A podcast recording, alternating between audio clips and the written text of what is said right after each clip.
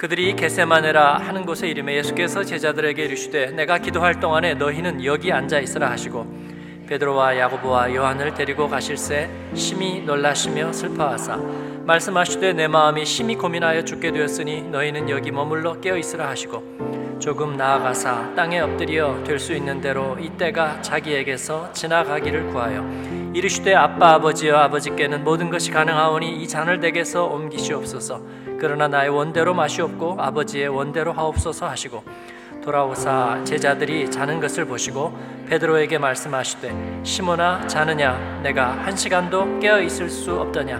시험에 들지 않게 깨어 있어 기도하라. 마음에는 원이로되 육신이 약하도다 하시고 다시 나아가 동일한 말씀으로 기도하시고 다시 오사 보신즉 그들이 자니 이는 그들의 눈이 심히 피곤함이라. 그들이 예수께 무엇으로 대답할 줄을 알지 못하더라 세 번째 오사 그들에게 이르시되 이제는 자고 쉬라. 그만 되었다. 때가 왔도다. 보라 인자가 죄인의 손에 팔리느니라 같이 읽습니다. 일어나라 함께 가자. 보라 나를 파는 자가 가까이 왔느니라. 아멘. 주님과 함께 가자. 제목으로 오늘 말씀을 나누겠습니다. 오늘 말씀은 예수님과 아, 그 제자들의 예, 마지막 동행의 이야기입니다. 어, 가장 사랑할 뿐 아니라 가장 의지하는 인격적인 존재와 마지막 시간을 보낸다면 어, 여러분 그 마음이 어떻겠습니까? 아, 예, 부모님을 보내드리면서 어,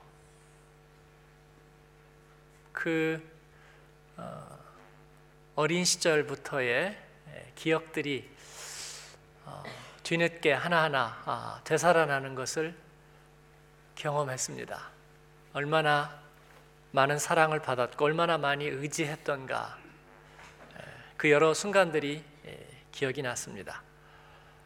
아, 부모님이시니까 그러나 만약에 제 아내와 물론 제가 좀 먼저일 것 같으니까 제 아내가 저에 대해서 어, 마지막 시간을 보낸다면 그리고 지난 삶을 기억한다면 어, 물론 뭐 행복했다 말해요. 뭐 그렇게 얘기할 수 있겠죠. 뭐 사랑했다 말해요. 이렇게 얘기할 수 있겠지만 일단은 참 슬플 것 같아요.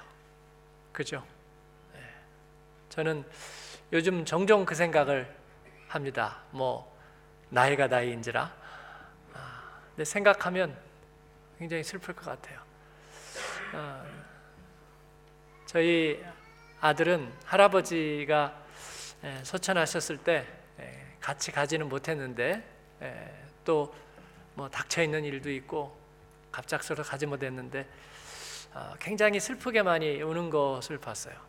어, 굉장히 예, 서러워하고 또 슬퍼하는 모습을 이렇게 제가 보면서 아 그렇구나 그런 생각을 했어요. 예, 사랑하는 사람과 마지막 시간을 보낸다는 것은 일단 참 슬플 것 같아요 저는요. 예, 왜냐하면 그만큼 서로 소중했으니까 서로 의지했으니까 그리고 서로의 그 깊은 마음을 나누었으니까 만약에 부모보다 자녀가 먼저 세상을 떠난다면 그건 정말 슬플 것 같아요. 그렇죠? 네. 그 어떻게 어떻게 해야 될 말이 없을 것 같아요. 너무 슬플 것 같습니다. 어, 종종 자녀를 잃은 부모들을 봤는데 옆에 사람이 더 슬퍼요. 그 생각만 해도 그냥 가슴이 찢어지는 것 같아요, 여러분. 네, 뭐라고 말해야 될지를 모르겠습니다. 그런데 그 슬픔의 시간들을 보내면서 그 시간에만 느끼는 것들이 있더라고요. 물론 그걸 우리가 갖고 싶지는 않습니다. 그런데 피할 방법이 없거든요. 네. 그 가슴에 찢어짐. 뭐 이상적인 것은 아니에요. 네? 뭐 정의와 평화와 사랑과 뭐 이런 이상적인 것은 아니죠. 그러나 이상적이지 않은 그런 슬픔 속에서만 우리가 알게 되고 깨닫게 되는 것이 있다는 거죠. 생명에 대해서, 삶에 대해서, 인생에 대해서. 어? 니들이 인생을 알아? 응? 목사님 지금 무슨 말 하는지 알아요? 네? 몰라?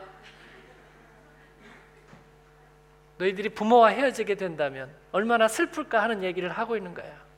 그죠? 친구와 헤어지는 게 더 슬프니? 윤호는 그렇대요.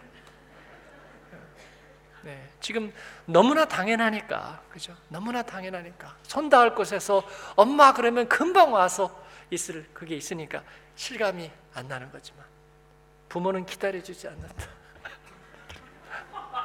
무슨 얘기를 하는 건지.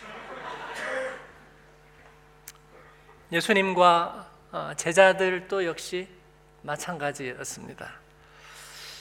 오늘 예수님과의 마지막 동행의 이야기, 그 슬픔의 시간, 겟세만의 이야기.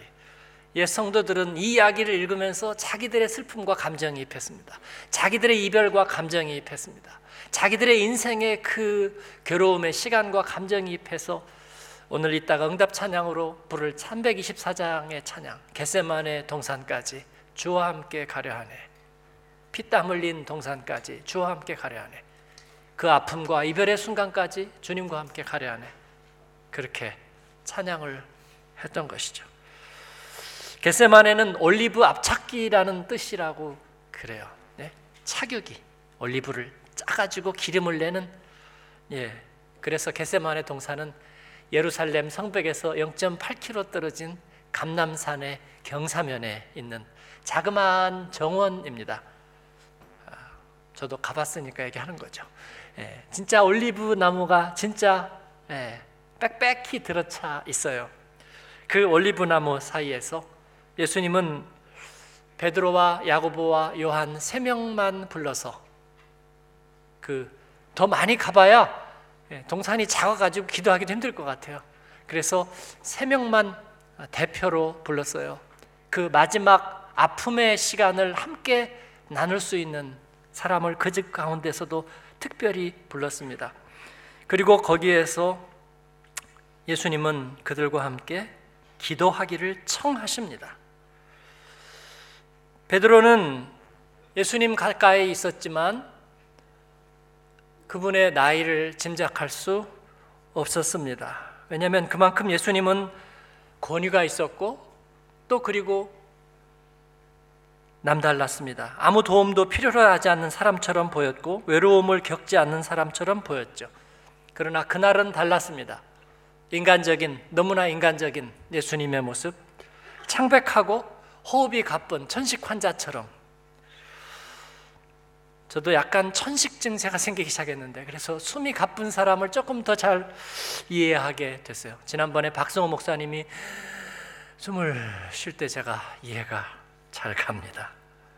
호흡이 잦고 창백한 예수님은 마치 큰 슬픔을 앞에 두고 있어서 정말 위로가 필요한 사람처럼 보였습니다. 그 모습이 왠지 베드로에게 친밀하게 보였습니다.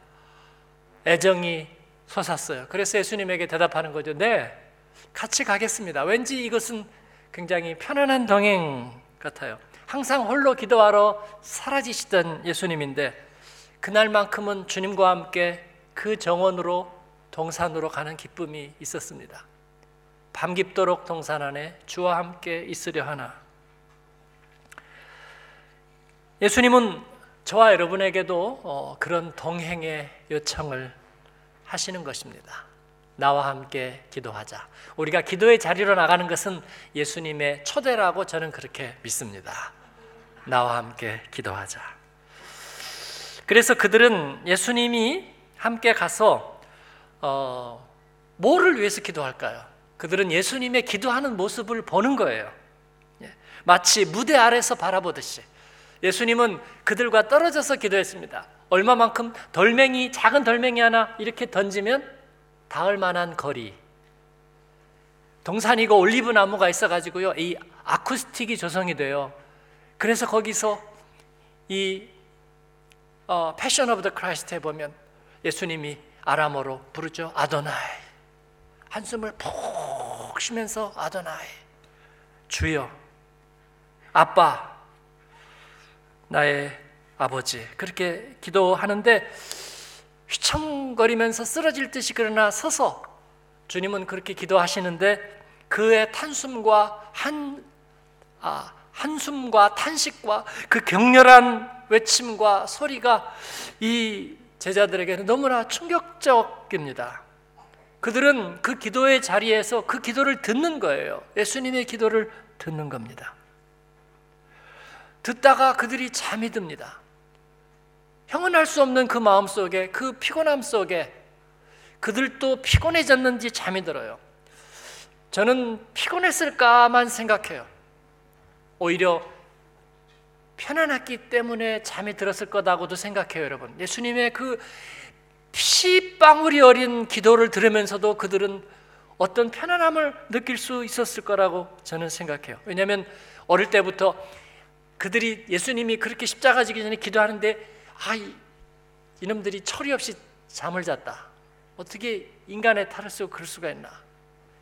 근데 제가 생각해 보니까 우리가 슬픔 안에서도 평안함이 있다는 걸 깨닫게 됐어요.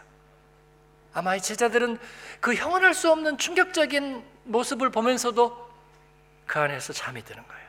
하나님은 사랑하는 자에게 잠을 주세요. 설교 시간에 평안하면 잠을 자는데 아, 산소가 부족해도 잔다는 걸 잊지 마세요. 영적인 호흡이 딸리면 그들이 그 기도를 들을 때 마지막 들은 기도 너무나 뚜렷하고 생생한 기도는 나의 원대로 마옵시고 아버지의 원대로 하옵소서 하는 기도였습니다.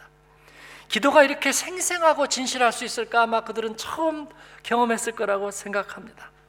베드로가 잠깐 잠에 빠졌어요. 그 다음에 예수님의 꾸짖는 소리가 들렸습니다. 깨어 있을 수 없느냐? 번뜩 정신을 차리고 다시 귀 기울이기 시작합니다. 여러분, 기도란 하나님과의 사귐인데 우리 주님이 어떻게 기도하시는지, 우리를 위해서 어떻게 기도하시는지 그 기도의 자리에 우리가 초대되는 거라고 믿습니다. 그래서 우리는 기도 시간에서 주님을 위해서 깨어 있는 거예요. 한번 따라할 거예요. 기도는 주님을 위해 깨어 있는 것입니다. 예수님은 나를 위해 깨어 있으라 말씀하세요. 주님을 위해 깨어 있는 것입니다. 우리 자녀들을 위해서 기도하고 깨는 게 아니라 여러분 자녀를 위해서 기도해 보니까 어때요? 막 기도가 불이 붙고 살아나는 것을 경험하던가요? 제가 보니까 되게 그러잖아요. 기도하다 멍 때리는 분은 자녀 기도하다가 이게 좀 수거 들은 거예요. 예? 저도 다 해본 거예요, 여러분. 예? 문제 가지고 기도하면요, 기도가 불이 붙지가 않아요. 그래서 아내들이 남편 보고, 어, 좀 기도 좀 하세요. 그러면, 어, 기도해야지. 근데 불이 안 붙는 거예요. 기도가 불이 붙는 거는요, 주님을 생각하고 기도할 때 불이 붙어요. 그래서 양육이 왜 좋은 줄 아세요? 그 양육 시간에는 우리들의 가정 문제 더 이상 생각하지 않고 주님에 대해서 생각하는 거예요. 주님에 대해서 생각하는 동안에 우리 안에 채워지고 우리가 회복되고 치유가 돼요. 우리가 회복되고 치유가 되면 우리의 삶의 문제는 거짓반 치유가 되어 있어요. 예수님은 그들을 초대해서 그 대속의 자리로 그 피땀 어린 주님과의 하나님과의 쇼다운의 자리로 그리고 우리의 죄를 없애시고 우리 가운데 영생의 삶을 이끄시는 바로 그 결정적인 협상의 자리 그리고 그 응답의 자리로 초대하시는 거예요.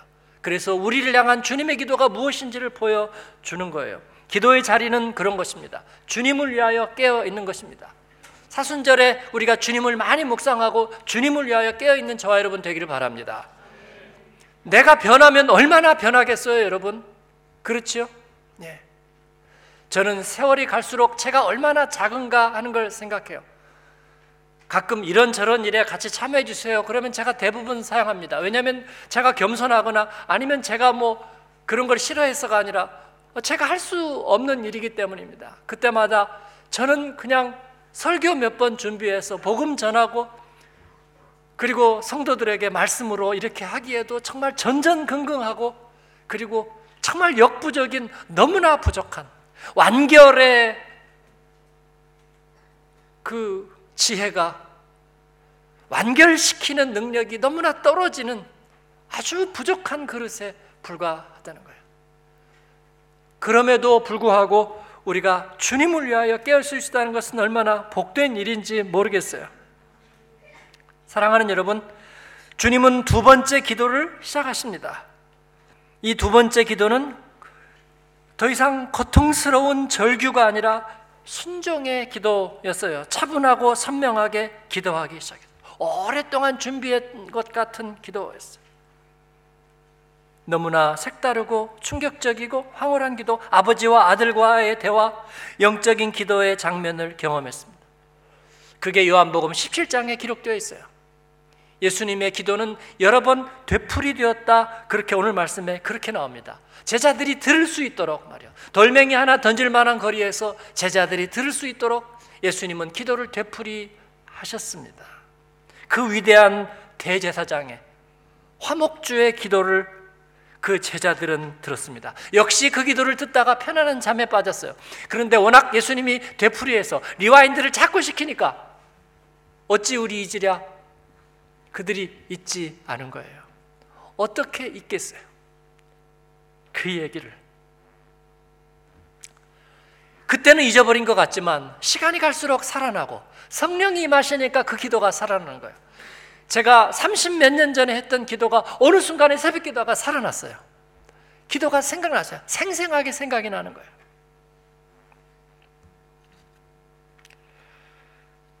여러분, 예수님의 기도는 예수님의 기도를 그들에게 알게 하시려고 예수님이 동행을 청하신 거예요. 하나님의 마음을 알게 하시고 우리에게 주실 응답을 알게 하시기 위해서 초대하신 거예요. 그래서 기도의 자리에서 우리는 간구하는 게 아니라 네, 업로드 하는 게 아니라 업로드 하죠 물론 그러나 업로드는 주님 앞에 우리가 접속되기 위한 것이고요. 그리고 실제로는 주님의 마음을 다운로드 받는 거예요. 다운로드. 우리는 기도 중에 하나님의 마음을 알게 됩니다. 기도 가운데서는 하나님의 그림, 하나님의 마음, 하나님의 가장 기뻐하시는 뜻을 알게 되는 거예요. 제가 기도하면서 많은 시간을 기도했는데 어, 많이 올려드린 기도의 제목들이 또 중보의 제목들이 있지만 기도의 결정적인 것들은 그 가운데 주님이 어느 날 이렇게 지쳐가지고 말이죠. 기도하다가 지치고 해서 이렇게 제가 자주 이런 시쳇말을 쓰는 걸 용서하세요. 이렇게 멍 때리고 있는데 어, 갑자기 보여지는 성경의 장면, 그림, 주님이 주시는 생각. 이게 그냥 생각인가 아닌가 구별하는 것은 그다지 어렵지가 않습니다. 왜냐하면 주님의 이해관계인가 나 이해관계인가 잡생각인가 아닌가 생각하면 금방 답이 나오거든요. 그래서 주님이 내게 깨닫게 해주시는 말씀 같으면 내가 마음에 새겨놓는데 역시 그게 잊어버리질 않아요. 우리 교회의 비전으로 세운 말씀들은 다 그렇게 기도하다가 하나님께서 깨닫게 해주신 말씀이에요. 성전을 위한 기도도 역시 그렇습니다. 그리고 그것은 우리 가운데 실제로 실상이 되는 것들을 경험했어요. 하나님 앞에서. 예수님은 기도의 시간 속에 이런 큰 그림을 우리들에게 보게 하시는 줄로 믿습니다. 주님이 이루실 일들, 주님이 기뻐하는 일들, 그게 나와 무슨 상관이 있을까? 그러나 그게 상관이 있다는 것을 알게 되는 거예요, 여러분. 주님의 세 번째 기도는 천사가 와서 그의 기록을 도왔다고 누가복음에 보면 기록하고 있어요. 그리고 예수님은 와서 이제 제자들을 격려하십니다. 이제는 쉬어라. 아니 기도도 안 하고 졸다가 깨다가 졸다가 깨다가 근데 뭘 쉬어요? 계속 쉬었는데. 네. 예수님은 그들을 어떻게 기도하고 뭐 부려먹으려고 데려오지 않은 게 분명합니다. 어떻게 내 고난을 어떻게 좀 너희들이 대신 감해 주어라 그렇게 하려고 데려오지 않은 게 분명하고요. 예수님은 그들을 위로하십니다. 이제 쉬자. 주님은 우리에게 그들에게 기도를 알게 했습니다. 예수님의 기도를 예수님의 마음을 그리고 예수님이 이루실 일과 주실 응답을 알게 하셨습니다. 나중에 노년의 베드로는 고난의 시대를 사는 초대교회 그리스도인들에게 그렇게 권고하고 있습니다. 너희는 마음의 허리를 동이고 근신하여 예수 그리스도에 나타나실 때에 너희에게 가져올 은혜를 온전히 바라라. 그리고 정신을 차리고 깨어라. 예수님의 말씀이 그의 일생을 지배했던 것 같아요. 깨어 있으라, 깨어 있으라, 깨어 있으라. 그래서 그는 언제나 깨어 있는 거예요. 주님의 마음 안에 깨어 있는 거예요. 왜 베드로를 꾸짖으셨을까요? 예수님은 왜 세 번 기도하고 세 번 자게 했을까요? 그리고 세 번을 깨우고 와서 베드로를 꾸짖었을까요? 베드로는 예수님을 세 번 부인하죠. 베드로가 왜 예수님을 세 번 부인할까요? 겁쟁이래서? 네, 겁쟁이는 아닌 것 같아요. 왜냐면 베드로가 한 짓을 보면요 그렇게 겁쟁이는 아니에요, 그죠? 예. 나중에 요한복음 21장에 예수님이 어, 부활하셔서 제자들을 만나러 가죠. 그러니까 베드로가 멀리서 보고 있다가 배에서 고기를 잡고 있다가 위퉁을 벗고 고기를 잡고 있다가 어 주님이시다 그러면서 바다로 뛰어드는데 갑자기 겉옷을 입고서 바다로 뛰어들죠. 왜 겉옷을 입고 바다로 뛰어들었을까요?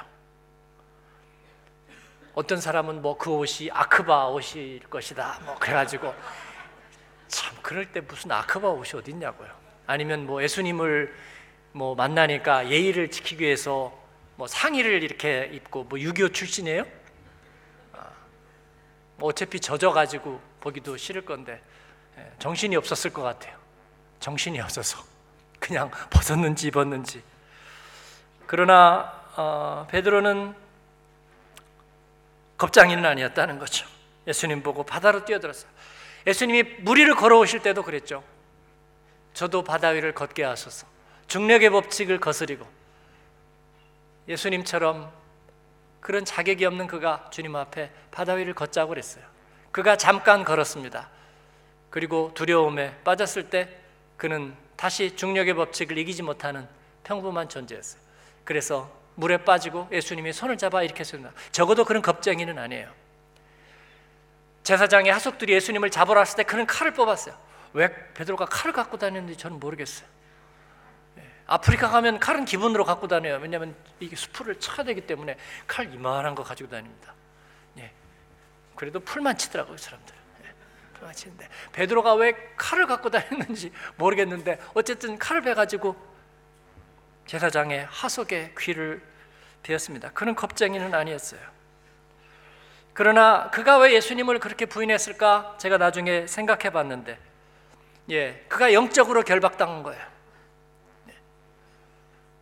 주님이 재판 받으실 때 그를 위해서 중보해 주시는 주님이었고 주님과의 이 네트워크가 끊어져 버렸어요. 예.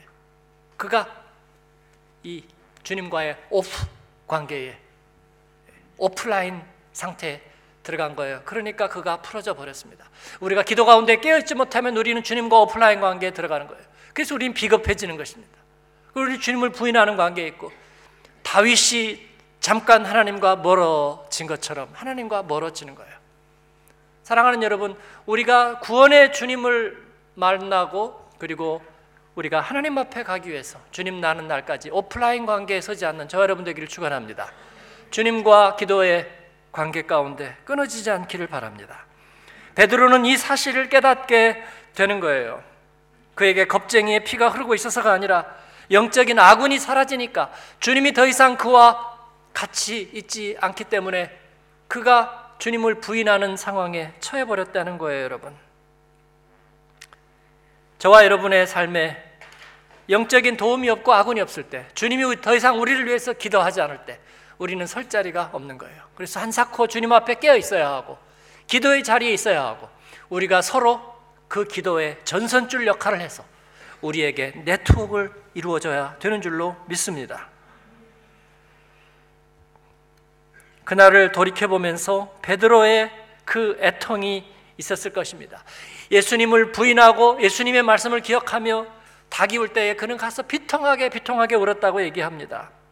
주님 그런 줄도 모르고 밤깊도록 주님과 동산 안에만 있으면 되는 줄 알았습니다. 주님과의 시간이 참으로 길 줄만 알았습니다. 은혜 받고 사랑하고 되새기고 살기만 하면 되는 줄 알았습니다.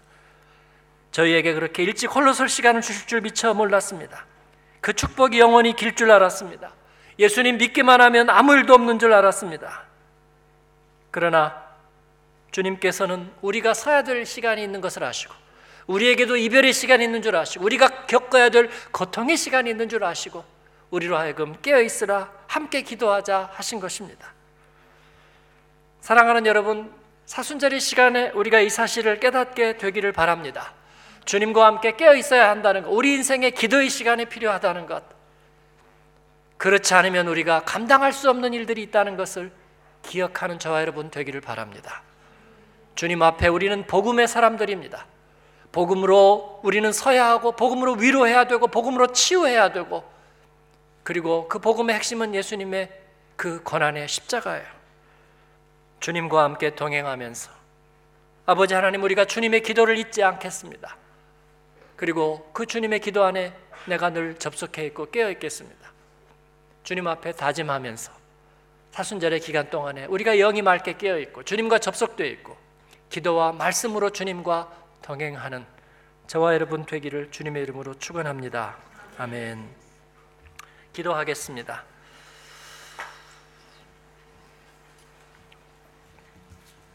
주님은 나와 함께 기도의 자리로 가자 말씀하십니다. 내가 너에게 기도의 자리로 초대해서 너를 위한 나의 기도를 내가 들려주겠다, 알게 하겠다. 그렇게 말씀하십니다.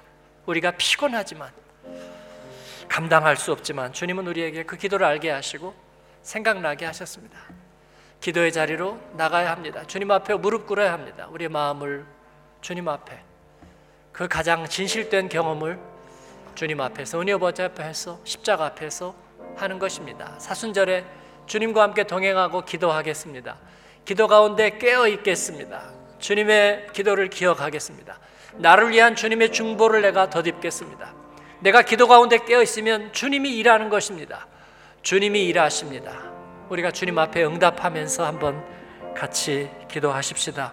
사순절을 주님 앞에 동행하기를 약속하고 기도 가운데 깨어 있기를 주님 앞에 다짐합니다. 하나님 주님과 함께 동행하는 은혜를 주옵소서. 같이 하음성으로 주여 부르고 기도하겠습니다. 주여 은혜로우신 아버지 하나님 감사합니다. 오늘 주님과 함께 하나님 깨어 있는 이 사순절의 시작을 아버지 하나님 성도와 함께 깨어 있게 하시고 하나님 주님 앞에 예배하며 주님의 말씀으로 하나님 저희가 기억하게 하시니 감사합니다. 하나님 사순절의 40일 주님과 깨어 있겠습니다. 말씀 안에 깨어 있겠습니다. 주님을 위하여 깨어 있겠습니다. 주님의 마음을 위하여 깨어 있겠습니다. 주님과 함께 우리가 겪어야 될 일이 있기 때문에 이겨야 될 싸움이 있기 때문에 하나님이여 주님 극복해야 될 슬픔이 있기 때문에 치유해야 될 상처가 있기 때문에 넘어야 될 산이 있기 때문에 건너야 될 골짜기가 있기 때문에 붙잡아야 될 손이 있기 때문에 하나님 아버지 함께 해야 될 사람들이 영혼들이 있기 때문에 주님과 함께 깨어 있겠습니다. 하나님 아버지 도와주옵소서. 성령 하나님 도와주시옵소서. 하나님이여 저희가 주님 안에 깨어 있을 수 있도록 한시라도 깨어 있을 수 있도록 하나님 도와주시고 주님의 기도를 기억하게 하시고 그 겟세만의 기도를 기억하게 하시고 하나님 주님과 동행하는 은혜를 주옵소서. 감사합니다. 예수님 이름으로 기도합니다. 아멘.